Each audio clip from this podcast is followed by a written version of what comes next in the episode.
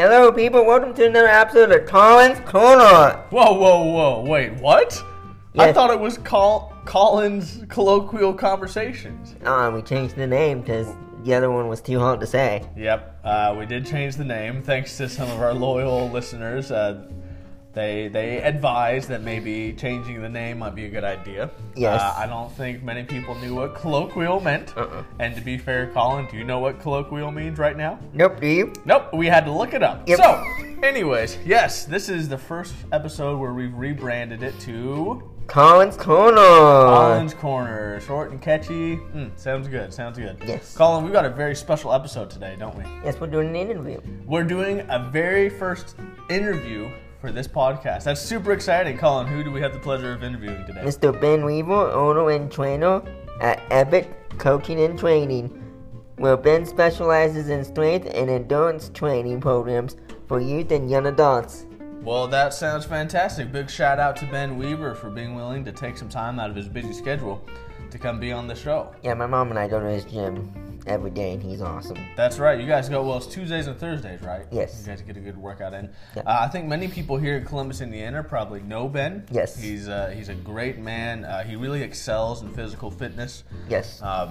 And kind of like Colin said, he's busy with a number of different things, but he very graciously agreed to be on this podcast and kind of tell his story. It's an awesome story, too. Yeah. So this is a local talent here, a small town at Columbus, Indiana. Yes. And we have the great privilege to put the spotlight on one of its members of the community. And I got to tell you, this is a great story. Yes. Like I said, I think Colin and I agree, this is a man of great physical strength, but also he's got a lot of emotional strength to show. And his story, I think, will be able to touch a lot of people. So yes. This is super exciting. Again, I think we want to say a big thank you to Ben Weaver. Yes. It was such an honor to have him as our first guest. And I don't know about you, Colin, but I think he sets the bar pretty high for future guests. So. Yes. Anyways, without further ado, enjoy.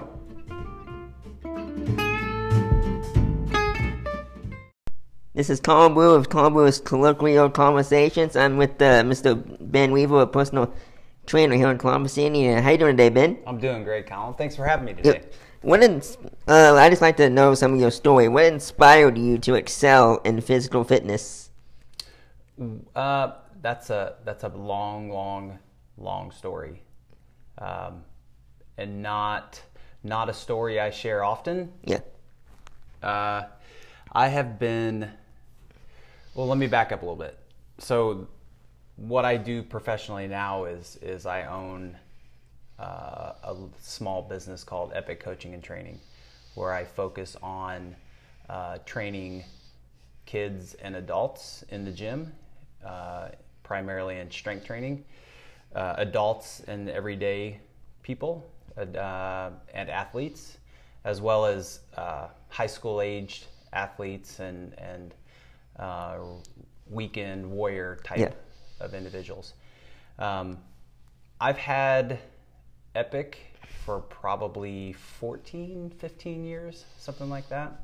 I graduated from Purdue with a degree in exercise science long time ago, back in 1991, and I didn't really know what I wanted to do right out of school. So I was fortunate enough to have a contact with a group of orthopedic surgeons in town, and at that time they owned SportMed, which was a physical therapy clinic in town, and was able to get hired on there and work in the field of physical therapy, more in their functional restoration program, which is basically their strength training program. So I would utilize my skill sets in taking injured patients that are recovering from injuries and put them into the gym and put them on a strength training program and that type of thing. So that career evolved to where several years after I had an interest in health clubs and wanted to go possibly into the health club industry, and was hired on as a fitness director of actually two facilities. I was hired on at Tipton Lakes Athletic Club, and at that time, back in that time, they also were co-owners of the Seymour Health and Fitness Club. So I would split my time back and forth between those two facilities. Was there for several years, and then after that I got into the recreational industry. So everything's kind of staying under this, what I consider this allied health field, yeah. Right? With a little bit of medicine, a little bit of fitness, and a little bit of recreation.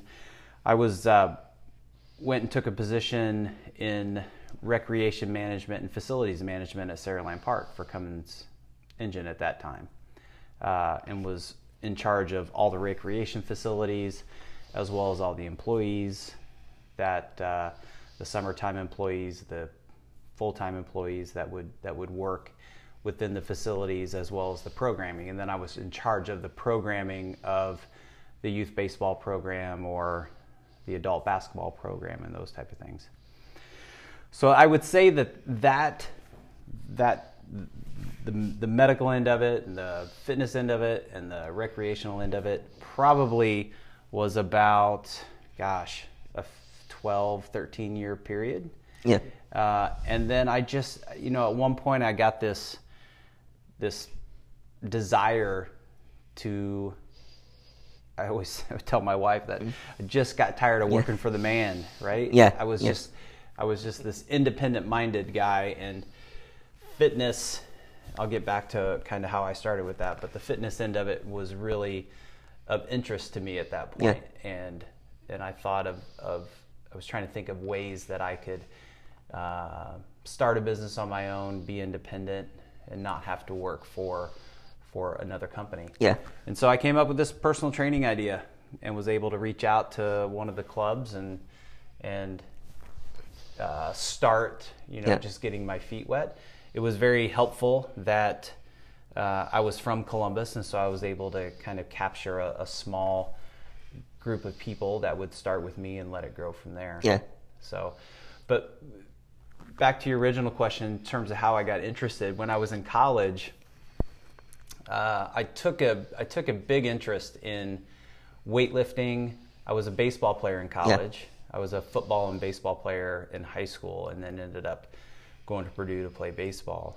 And so I became really good friends with the strength and conditioning coach that we had, and that really drew me into the weight room. I would say that brought my interest into the fitness world, which kind of led me to my, you know, getting interested in exercise physiology in school, and kind of branching out and seeing what I wanted to do from as a career. Yeah. So, but personally, if this is where we kind of want to go with this, as Ben Weaver and how his lifestyle and how that he's evolved over time, yeah. this is kind of the big story, and something that I haven't shared a lot with people. Yeah. But I think this is a really good opportunity for others to hear my voice and share my story, yeah. in terms of where I am now, turning 52 on Friday, April 30th. Oh, hey. Yeah, right? All right. And how that, you know, how I am and how I live my life today was not how I was living my life when I was 17, 18, 19 years old. Yeah. So to kind of look back over that time frame, when I was, I grew up with three older brothers. I'm the youngest of four, mom and dad. And we were a really close-knit family. Yeah. In terms of how the brothers were kind of spaced, I'm the youngest. I have an older brother who's 8 years older than I am. I have a brother who's a year older than I am. And then I had a brother who was 7 years, so there were kind of pairs, which was really cool. My oldest brother was the jock in the family, like myself. I started playing baseball when I was 5 years old. And like I said, I played baseball all the way through college, so I was heavily involved in some form of baseball and football my entire adolescence, and even up into my early adulthood. That's just the way the Weaver household operated. My oldest brother was exactly the same way. Yeah. My two middle brothers were more of like the outdoorsy type. Yeah. And those two were close. And the youngest and the oldest, my oldest brother, were close because we had those similarities.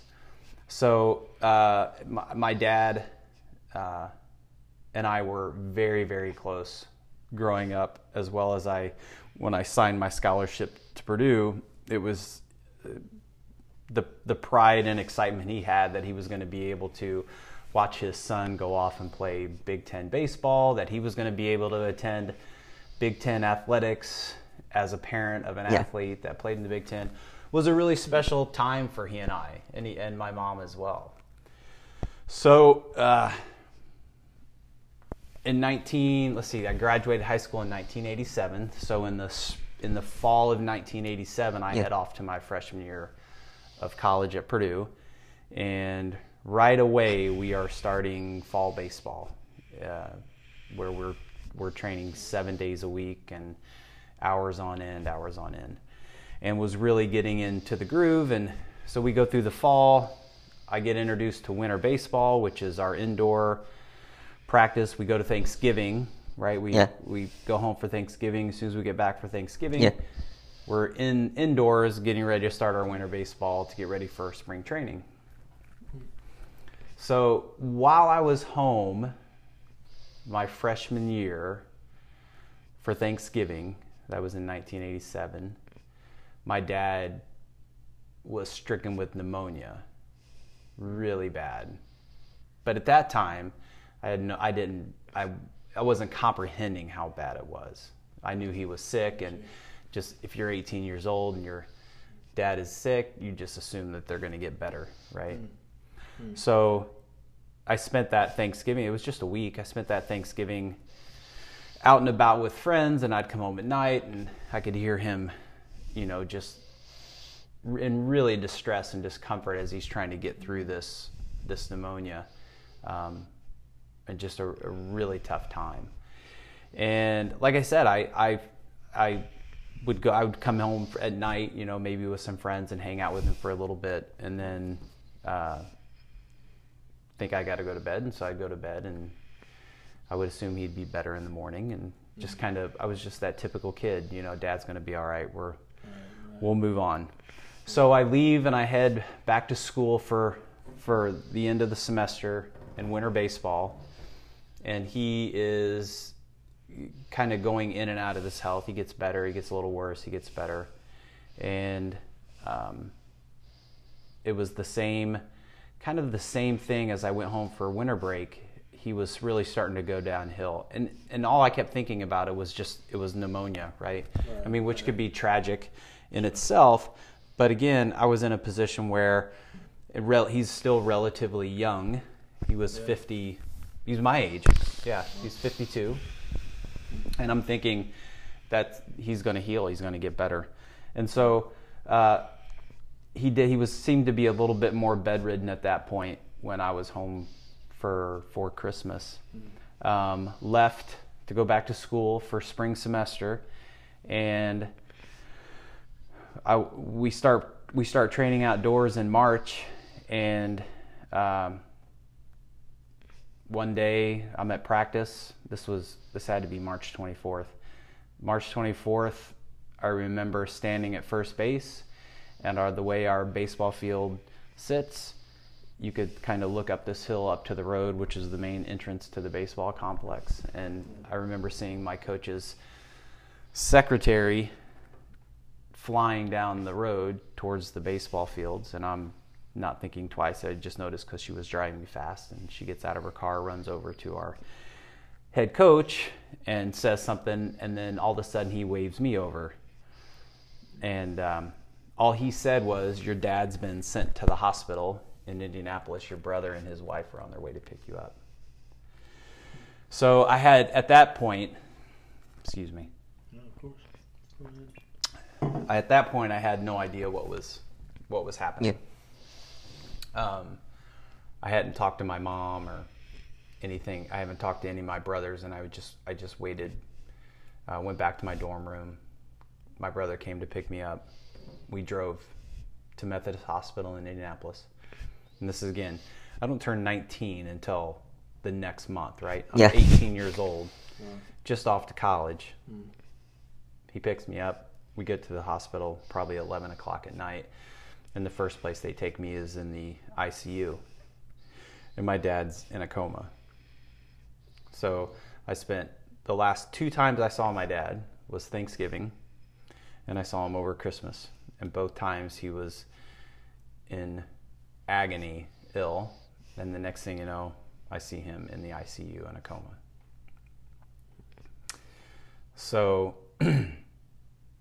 I saw my mom. Obviously, she was distraught. And I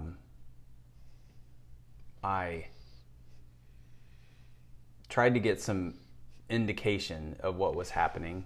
I knew they had him under because he was on some medication and they were trying to get his body to rest. And I remember vividly that the IU National Championship game was on in his room. Where I think Keith Smart hit that last minute buzzer beater to win the game.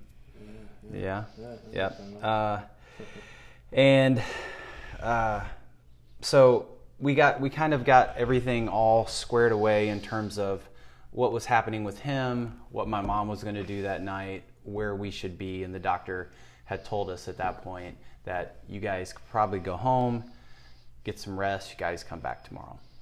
Yeah. So my brothers and I load up in the car. At that point, I was staying at a friend's house that night. I had to find a quick place to stay. So my brother dropped me off at that house. I walk in the door, the phone rings, and it's my mom saying, you better get back up here. So we weren't home 30 seconds, and we flipped the car, went straight back to Methodist Hospital, arrived about midnight, and my dad had passed away. Without us there, without him awake, without ever saying goodbye.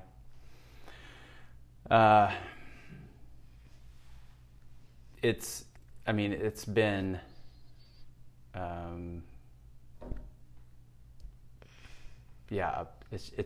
a long time that's happened, but it's still pretty darn fresh, you know. For sure. What I mean when you start to sit down and think about it. Yeah. So again, sharing all these is just giving you and giving everybody sort of some context about what was happening in my life, emotionally and physically, what was happening in my life,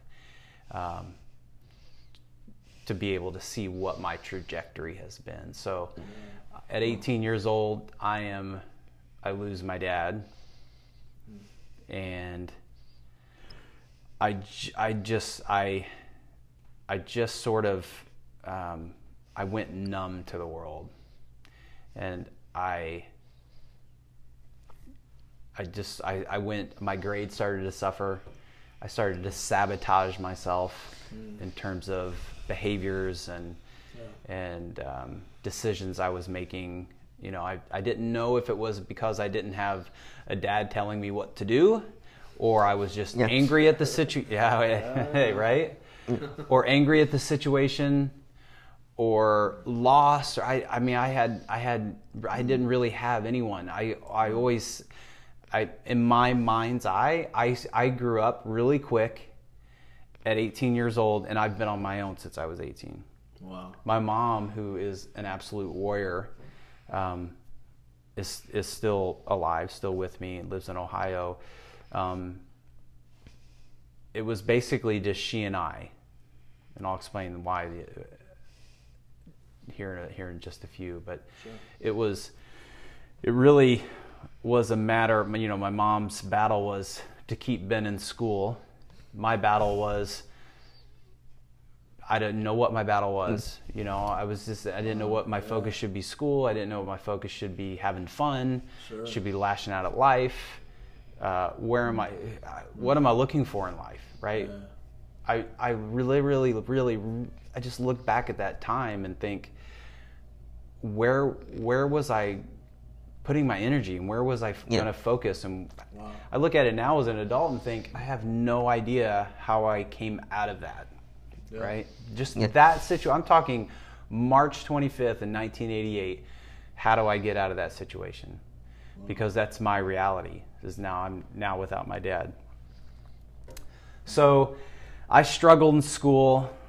I continued to play baseball. There wasn't going to be an option. I was not in a position where I could not have athletics and go to school at the same time. It was important for my family that I was able to get some financial help and signed a scholarship to play at Purdue. Yeah. So for me to throw baseball to the wayside wasn't even an option. Yeah. So I had to find a way to stay engaged into baseball, stay engaged into school. Yeah. And then things like when I would come home from the summer, I needed a place to stay. My mom had moved to Ohio to be close to her family. Gotcha. I spent every summer not coming home to my parents' house. I spent every summer trying to find the next friend that I could stay with.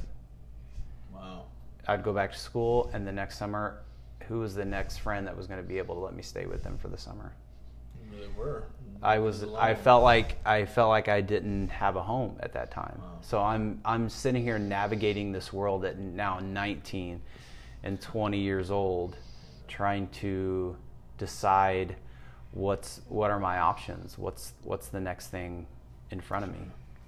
Mm-hmm. So yeah, I mean, that was a couple years of like just tragedy and bad decisions and struggling in school, and didn't even know if school was important to me. And then comes my junior year. So that was my freshman year. My junior year, wow. I turned 21. And so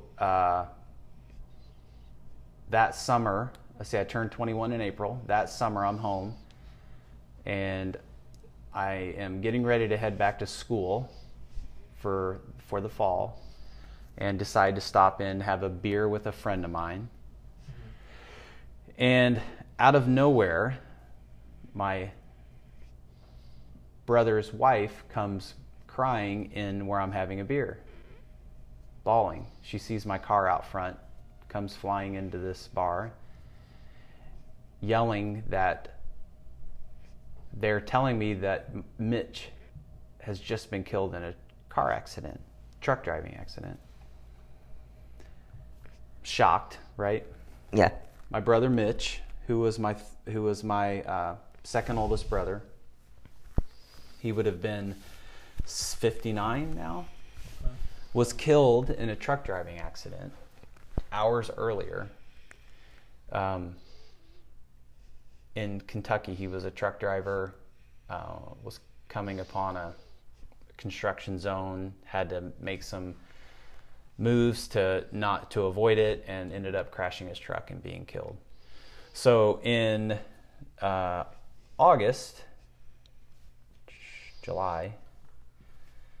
I believe that was in 1990, I lose my brother. Freshman year, I lose my dad. My junior year of college, I lose my brother.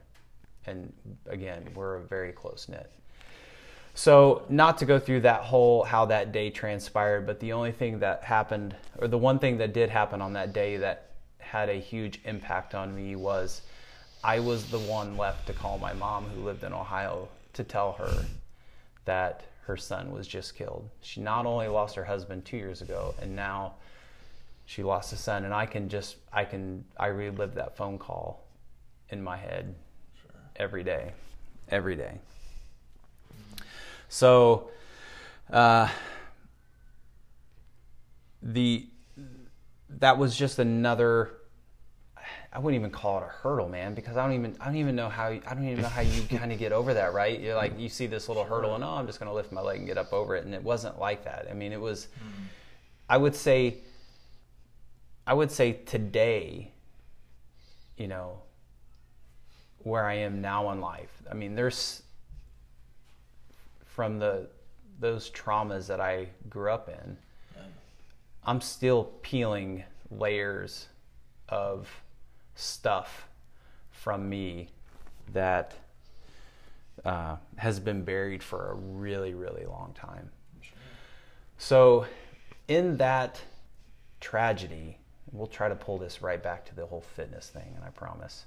No, that's fine. Yeah. Is that, you know, I think I played baseball at early in college. I was probably 190 pounds. When all of this happened in my life, I probably made my way up to 210, 212 pounds, something like that. Yeah. And this kind of goes back to some of those, yeah, so those images that I see of myself back in those times, and I can just see that shallow, hollow person that really did not have any focus or drive or understanding of where do you get focus and drive. Yeah, just seemed to be taken from me. So after my back at that, so I had gained a lot of weight. My nutrition was poor, my lifestyle was poor, my decision making in life was poor. I was just lost, right? Sure. So when I found my field of exercise physiology, right, when I decided, yeah, right, that, okay, I had this interest in exercise and kind of how the body adapts to that and changes and whatever comes of that, I realized that my dad was overweight, died of something that potentially could have been avoided if he lived a healthier lifestyle, but he passed away at 52 years old. And then I discovered that his brother, my uncle Doyle, passed away, had a massive heart attack at 54, overweight.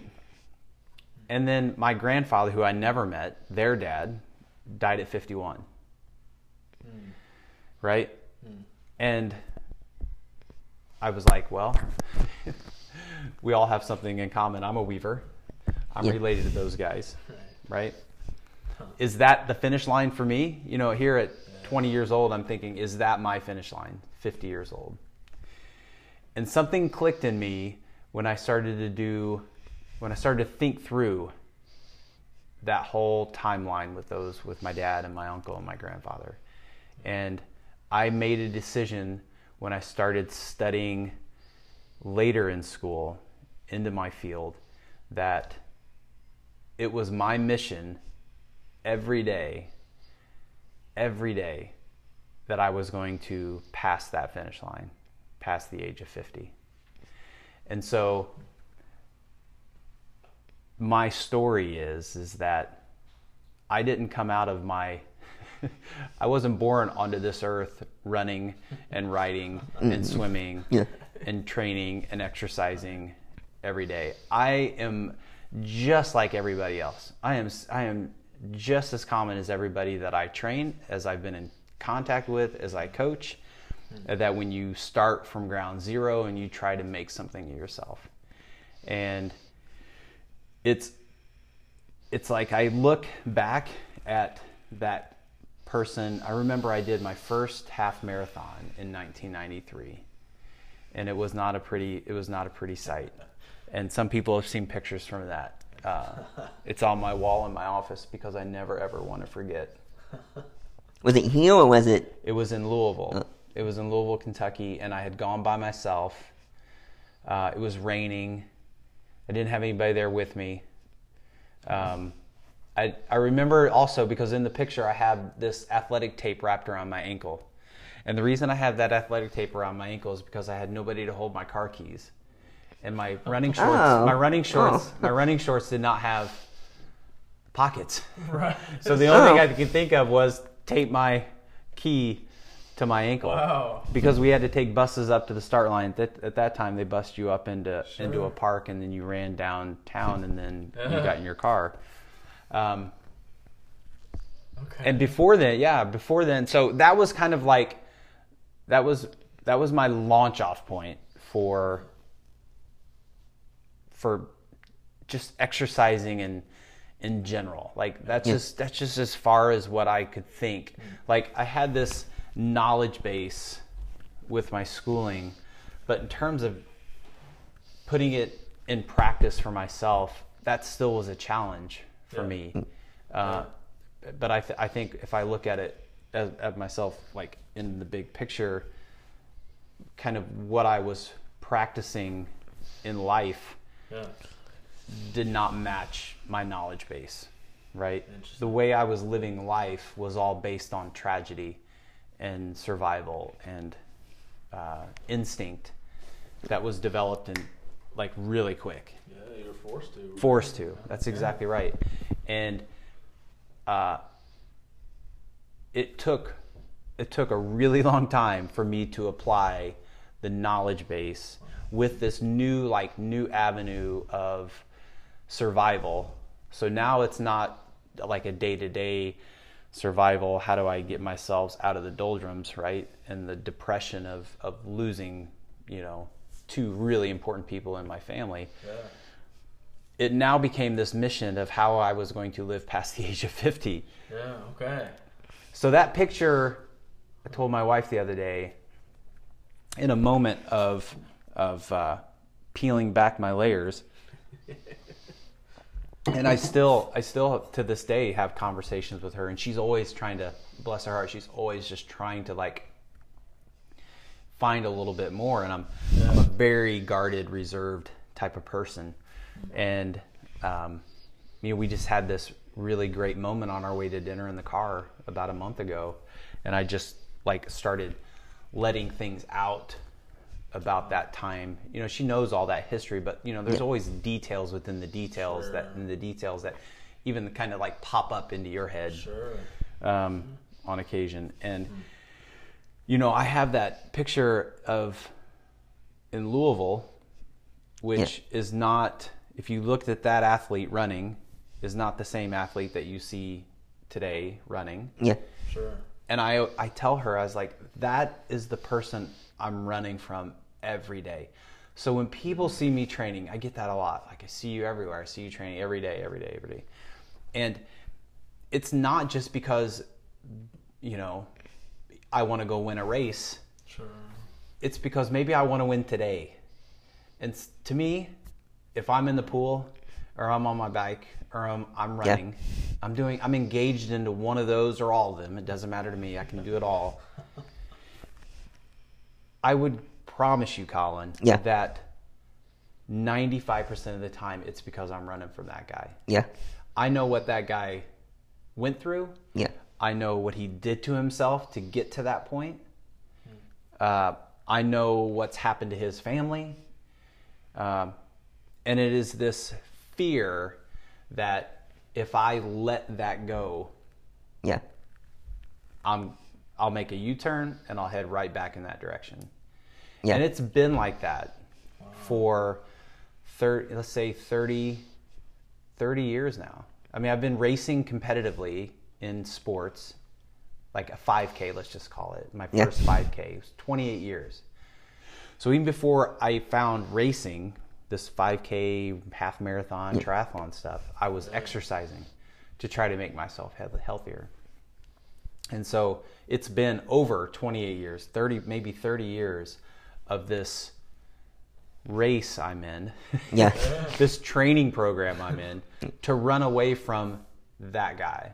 I don't ever want to forget the past, because I think what I went through at that time, at that age, it took me a really long time to discover, and I would say within the last 5-6 years almost, like discover who Ben Weaver is as a person, as a human being, as a coach, as a trainer, as a husband, as a dad, as you name it, everything, right? It took that long for me to, all the delays that I felt happened from a maturity standpoint, life decision standpoint, self-esteem standpoint, all started then. And it's been this long journey of, over time, overcoming all those challenges that I had, all that loneliness I had, all of that, to be able to, be here today, having an incredibly successful business to coach and train young and adult athletes to try to help them achieve their goals. But I think one of the things I really want to take away from this this discussion with you is, or I want others to take away from it, is that I'm Ben Weaver, the coach and trainer, but I'm also Ben Weaver just like you, just like everybody else that stands in front of me with challenges and frustrations and the end of the road, starting from zero. Their goal seems so far out of reach, and that I'm more relatable on that level to my clients and future clients than I am relatable to what I do from a competitive standpoint in triathlon or cycling or running, anything like that. Like, that's just the benefit I get for myself from the lifestyle I lead and led, right? That's not for anybody else. People know what I do, but that's not for anybody else. It's because of my mission in life for myself to heal myself. Yeah. The benefit is I can go race and compete and have a good time doing that. Yeah. But even if that wasn't there, I would still do what I do. Yeah. I would still train every day. Wow. I would still be on the rivet trying to challenge myself on a daily basis, because I'm still running from that guy that's hanging in my office. You do a good job at it, I can tell you that. Thank you. Which part? The training, all of it? Yeah, all of it. Basically, you train amazing. I'm always so amazed when I walk into your gym every day, and you train so good. Thank you. I take it. It's a big passion of mine. I mean, that's the. I think the whole evolution of talking. You know, when I started this whole this journey to make it to my 50-year-old finish line. Yeah. Kind of this discovering myself as an athlete, discovering the nuances of programming for myself and how other athletes or adults respond to training. I think over that time really kind of helped create a knowledge base or build a knowledge base of the programming in. So what you see now when you and your mom come in and walk into the gym on the floor. It wasn't like that before? No, well, it's been like this evolution of, I'm really comfortable, like, you know, I would be really comfortable if what you see is 100%. Yeah. You take 50% of that energy and the programming and the size of it. That's what it was like years ago. Yeah. And then I would get comfortable with that, and then I would maybe move it up to, now it's like 60% of what you see. And it was just like this growing, comfortable in my own skin to be able to program correctly and cue correctly, have relationships with my clients correctly in terms of being able to understand their demeanor and their desires and their wants and their moods and, you know, all types of things like that, that has led over time to where what you see today.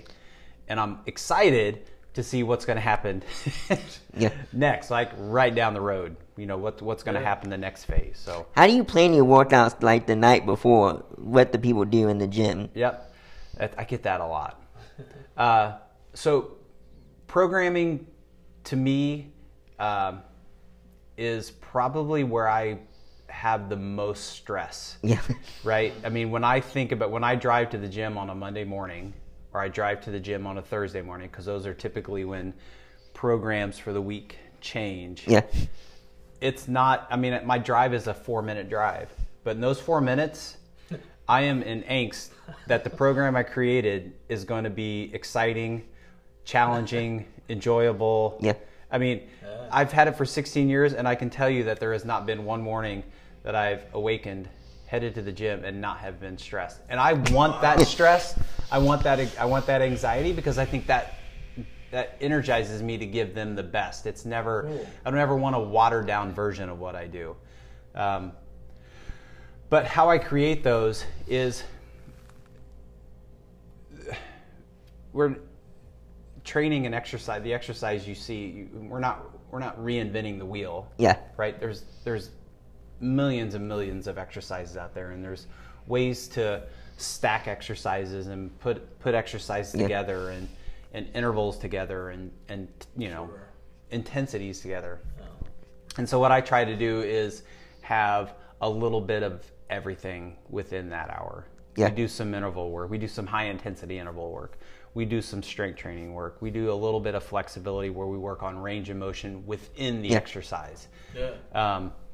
And so it varies so much. Like if I have high intensity interval training for the day, well, you know, we have 20 different things that we can use for high intensity interval training. The same with strength training. If strength training is our focus for the day, there's 100 things we could do for strength training. And so it's a matter of just kind of picking and choosing where I want my energies to be, where I want their focus to be, what the intensity levels for the week should be, because, you know, sometimes I look back on a previous week or 2 weeks before and see what the trend was. You know, where were we headed lately? Were we doing a lot of high intensity interval work, and now is it time to slow down and do some strength-based work, and then vice versa. Yeah. So the more flexible I can be and creative I can be, the better. And I typically, all my workouts go on a big marker board, multiple marker boards, 5 of them now. And I'll take pictures of those workouts. And so I archive those, know when we did those, and I can pull them out. And sometimes I'll combine boards together that I've seen in the past. But that's kind of the thought process and how I create those. That's super cool. If I may, thinking about your story, when we were talking, I've been asking about physical fitness and the many ways in which you've excelled in that. I just want to say that the emotional fitness that I think you've demonstrated just by being able to tell your story, I think Colin and I and many others really appreciate that. Yeah, definitely. And hope that you. Thank you. Any piece you found is peace. Thank you. Because I think, you know, I think all of us at some point have had some sort of event that maybe has changed our lives, shaped us in some way. Mm-hmm. But to hear your story and to hear how you have geared your life in that way, just simply being able to tell the story, I just want to say thank you very much. Thank you. Much respect is there. Thank you. Do that, right? Yeah. That's, it it's the first time I've ever done it in public, and we'll say Colin's podcast is public. Yeah. So for many years to hear. I've shared that story with clients before, in say an email or a note, but I've never have voiced it in this manner. And so, you know, I want it to come across as it's a very emotional thing for me. Sure. And I would imagine that I'm sitting here with a front as well, right? Yeah. I've shared this story with others, and I've been broken down in tears and bawling my eyes out while I'm trying to share the story. So whatever guard I have up now is probably the same guard that I've lived with for the last 30 years, right? When I kind of felt like I was on my own, it was me against the world. And so I wanted to come across as just a really emotional piece of me. That it may come across as academic, right? Or it's just you know, I can bullet point these things that happen in my life. Yeah. But I also think that's a self-preservation and a guard for myself that I probably still hold really tight to my chest. Sure. Well, what an honor, Colin. Yeah, and this is a true honor. This is, buddy. Now you really know me. Yeah, this is Now we got to go to basketball games together. I wouldn't mind. I'll take you to a couple of my games. And seriously, what an honor, right? Thank you so much. Yeah, thank you. Your strength again, both physically and emotionally, is something to admire. And some people may be worried to go to the gym, or gyms may be closed. Any tips for any safe, effective workout to do at home? Well, thankfully, we're hoping that COVID's on its way out, right? We'll cross our fingers, and who knows what you hear is correct, but we're all just going to say that it's on its way out. But, you know, if I can just share what happened with Epic, you know, in that time frame of COVID last year, where the facility where I trained athletes and my clients was shut down for a month. And then actually when it was brought back the next month, we were very scaled back in terms of the numbers. One, the numbers that would come back in, right? And then the numbers we were allowed to have. So if I just speak from a trainer and what I was able to do for my clients is I was able to create some programming that they could do at home. I would send them the programs that they would do. I would check in with them every week, and we would just cycle these workouts over time, which seemed to work really, really well. And I think a lot of my clients, at least, began to take on new challenges and goals for themselves that they really didn't think that was possible. Maybe they took up running, maybe they took up cycling, maybe they, you know, whatever the case may be. But at least they were able to take what we do, say, from the programming end of kind of, and what they get from Epic is my programming, and I was able to translate that out into things they could do at home. So we were able to keep people engaged into the program that way, where they didn't have to go to my gym or a health club or something of that nature. Right. For myself, how I dealt with COVID, because as an athlete that races quite a bit in triathlon, that all of our races were taken away. There was no racing, and I ended up taking on, like I say, remember the story I told where I'm always running from that guy that's out my office, right? Yeah. COVID can't stop me from running from that guy. Every day I still ran from that guy. It just so happened that I started to do things a little bit bigger and more intense because, I don't know if it's because COVID was involved, I didn't have any racing to worry about. I could just go run as far and fast from that guy as I could. So I ended up setting these really big physical challenges up for myself. Running, you know, I set up a goal to run 100 kilometers, which is 62 miles. I trained for that and did that on my own. I did a 200-mile ride in a day.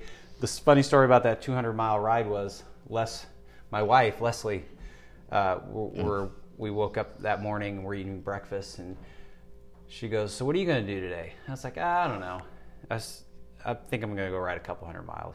And she's like, "Oh, okay." Yeah, just that gun dry. When I share that story, they're like, "What?"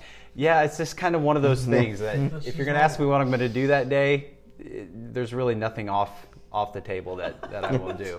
So yeah, so I went out and did that. But I think a lot of my clients did that for themselves, right? Yeah. They set up challenges for themselves that out of the confines of an event or signing up for something, they took on those challenges of, you know, maybe somebody had never ran a half marathon, and so they would do these virtual half marathons or a marathon or whatever the case may be, or went and learned to swim in a lake or, you know, whatever the case may be. So I think what people really needed to decide for themselves when COVID hit was it ended up having to be about you. Right? I mean, you were going to have to find the drive and the motivation to be able to get off the couch because you didn't have any place to go now. You couldn't come to see me. You couldn't go to a health club. It had to be you waking up, putting both feet on the floor, and making a decision what you're going to do to better yourself that day.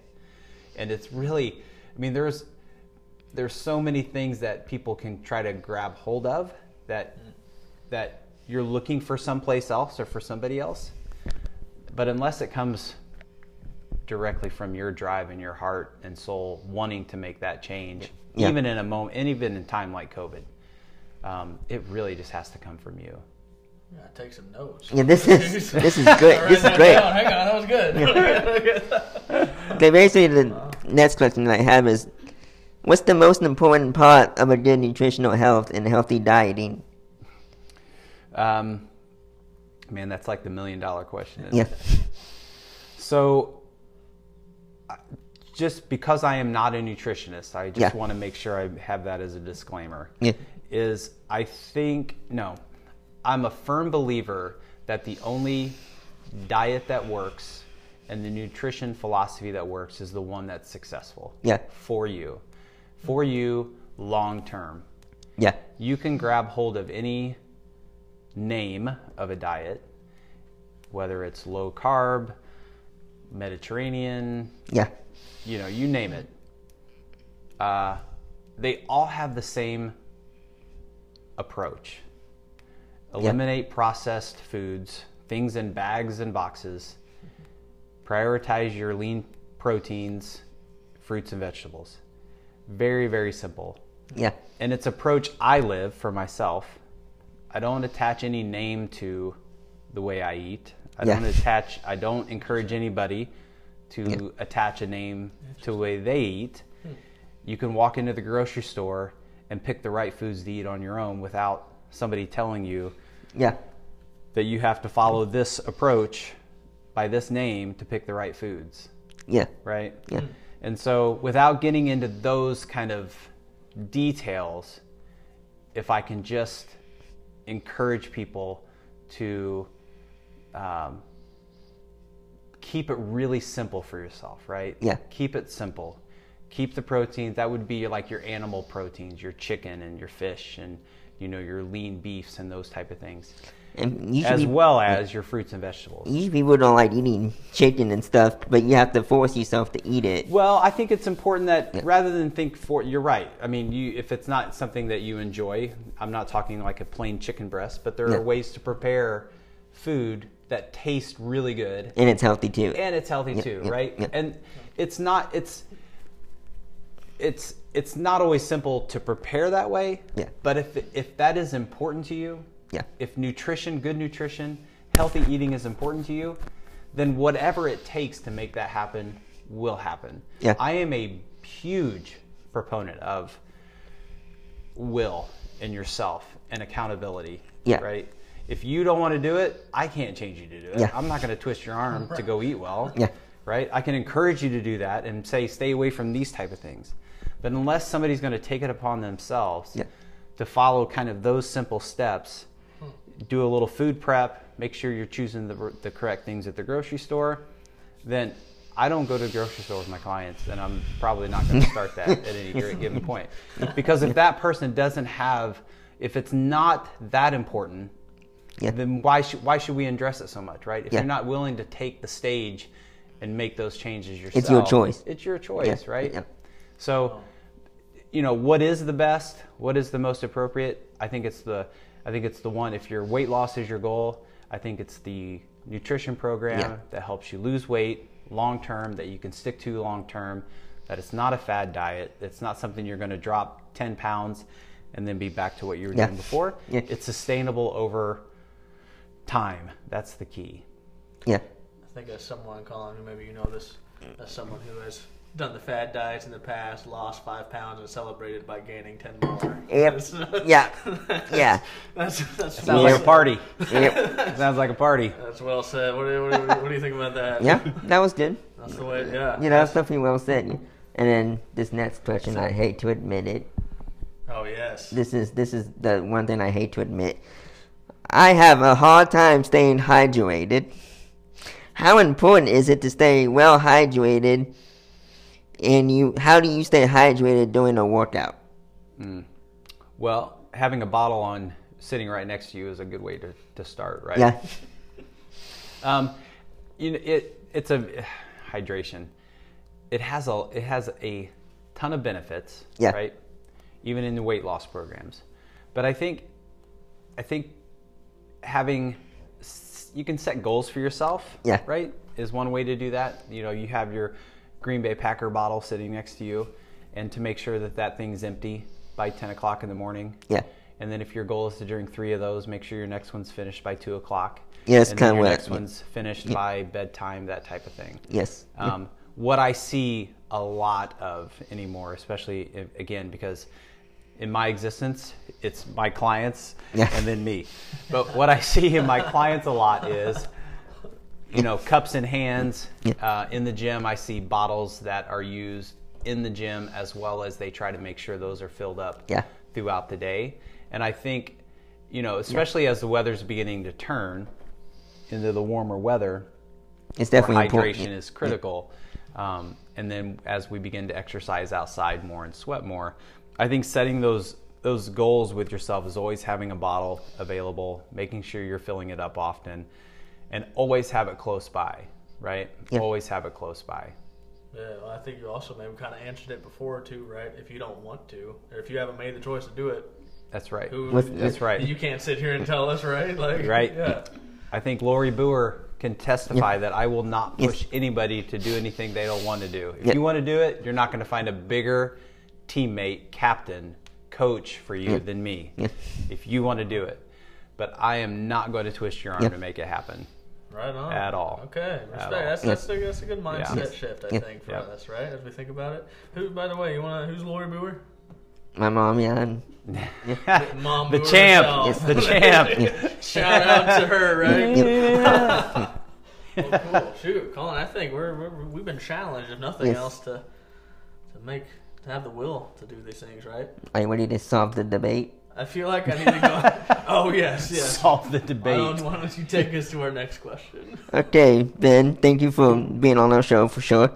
Thank you for having me. You're welcome. I just wanted to say that before I asked this. Is a hot dog a sandwich? Oh, good Lord.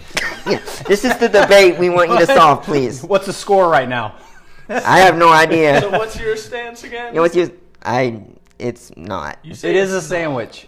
It has two pieces of bread. Right, there's something between two pieces of bread. Yep. Can I throw something out there? Yeah. Yep, you can. I brought up the idea that maybe it's a taco. Oh. I mean, it's shaped like a taco. Yep. It eats like a taco. Yep. I mean, Noah, it could be a taco. That's a point for me, I think. That's what I heard. And I love it. It was an honor. Thank you to be on here, and Colin, have a great day. And I hope it was content that's helpful to you guys and your audience. And if when my clients have a chance to hear just the people who know me, but that they do not know me well, hopefully it gives them some insight into kind of a little bit of background about me. Yeah. Absolutely. So thank you for giving me a stage to present that. It was our honor. Yeah, I think anyone listening to this glean something from it, for sure. Thanks, guys. Thank you so much. You're welcome. Thank you, buddy. Add that flag there, and then I'm going to press the stop button.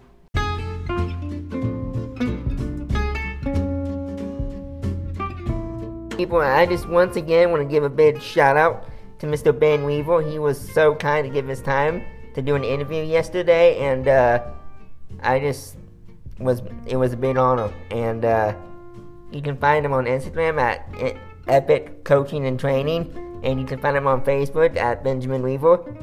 And thank you for tuning in, and love you guys. Thank you.